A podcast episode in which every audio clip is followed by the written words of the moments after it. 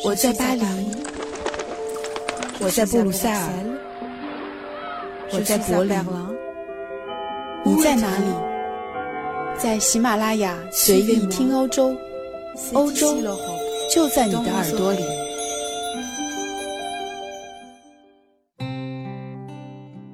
大家好，欢迎收听这一期随意听欧洲。法国人是否忠于自己的伴侣？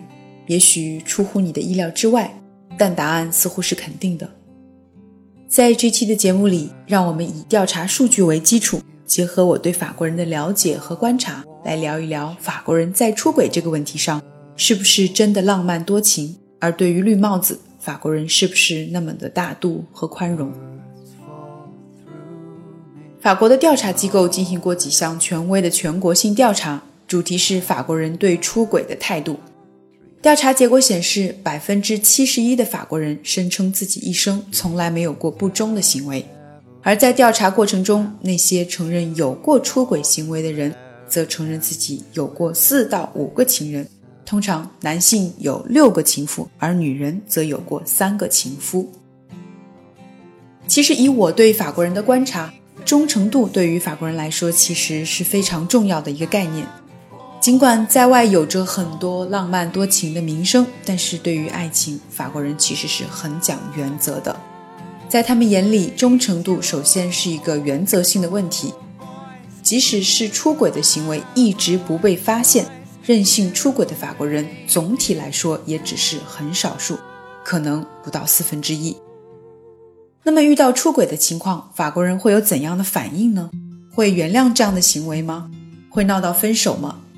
其实，在这些私人问题上，法国人的看法也能与许多的政治观点一样大相径庭，甚至是完全对立。很多法国人能够最终原谅伴侣的出轨行为，但是有过半的法国人会选择分手。所以说，这样看起来，他们对于绿帽子的容忍程度并不高。在实际生活中，法国人出轨的原因也很多样，有的人希望重温恋爱期的美好。有的人希望尝试一种新的体验，也有的是因为与目前伴侣的关系并不和谐。至于出轨的对象，只有一半的法国人会选择和陌生人上床。在实际生活里，大多数的出轨行为都是出于日久生情，或者是发生在与旧爱的缠绵和纠结中。其实，在出轨的这个问题上，大家对于法国人也许会有不少的谣言和臆想。因为奢侈品广告中的法国帅哥和巴黎的女郎，一定会让大家觉得法国人应该是浪漫和多情的，私生活的尺度应该比较大。但是，其实有着六千五百万人口的真实的法国和被精英以及娱乐圈代表的法国相去甚远。大多数的在婚姻中的法国人其实还是偏向保守，所以说对于绿帽子的容忍程度。并不像想象中的那么高。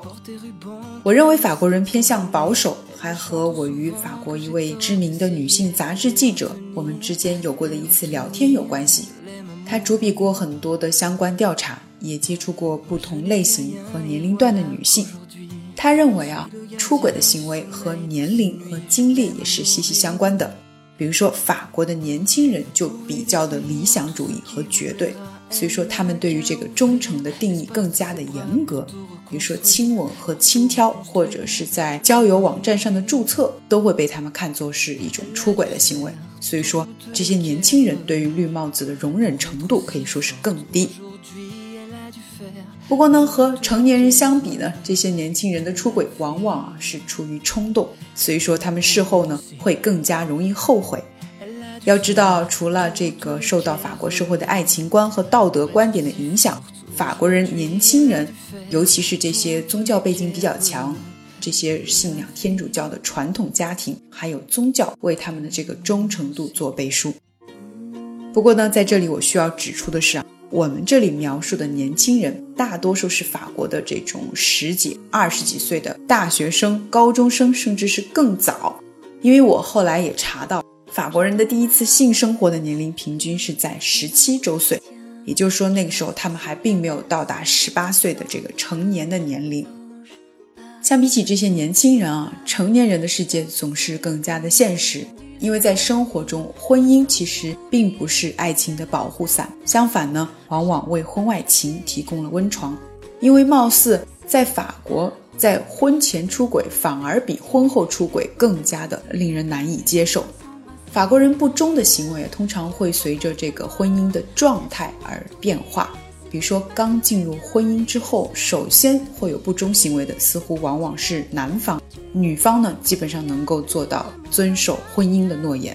一直到婚后的第三年，新鲜感逐渐的过去，不安的情绪就开始躁动。到了第三年和第九年之间，那么这段期间呢，是最难以抗拒这个生活柴米油盐的这样的一个阶段，也就是首先开始不忠行为的一个高发阶段。而这样的一种趋势呢，会在随后的二十年逐步上升。所以说，有很多的五六十岁的法国人都承认自己有过出轨的行为，而很多出轨的行为发生在这个出差和同事之间。也许早已经过了相信爱情童话年龄的他们，对于两性关系的看法会变得更加的务实。那么他们就认为啊，真正的出轨开始于行为，比如亲吻以上的这个级别才叫做出轨。而态度或者是幻想层次的出轨还谈不上出轨，那么在这一点是和法国的那些青年人还是很不一样的。不过呢，处在中年的这个年龄段，做出出轨行为的人呢，也很少会纠结，既为之则安之，绝大多数的人都不会后悔。他们中间呢，有一大部分会有一到两个情人，只有很少的人同时拥有五个以上的情人。等到婚姻经过了二十五年以上的这个磨练，夫妻之间呢，则又会回归忠诚和稳定。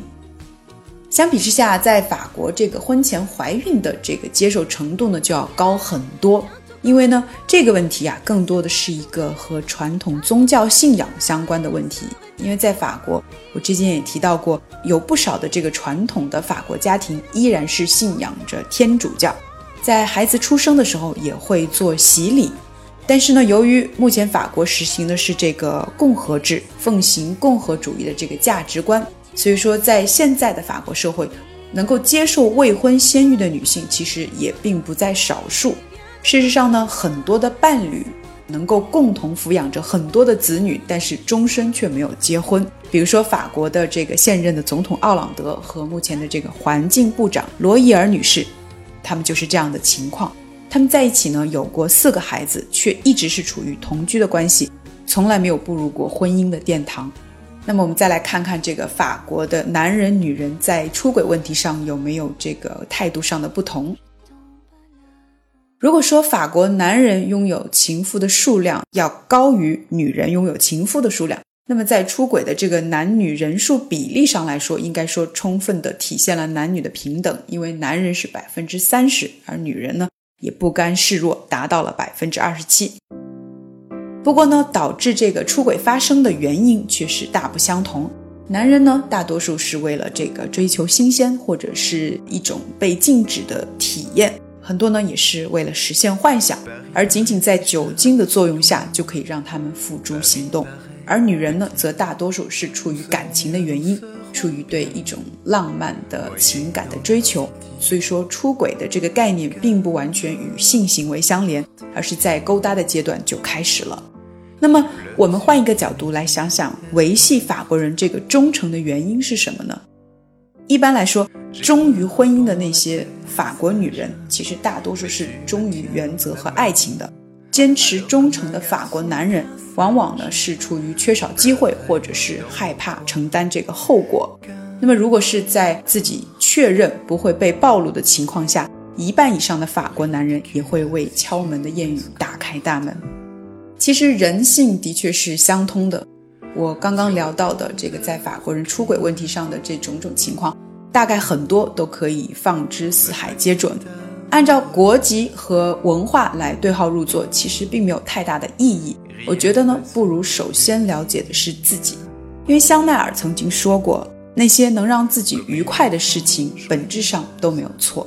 但是，什么才是快乐的状态？每个人的定义都不会相同。我们每个人都在追求着内心的宁静，不愧对于自己的心，也不愧对所爱的人的底线。那才是幸福最真实的状态。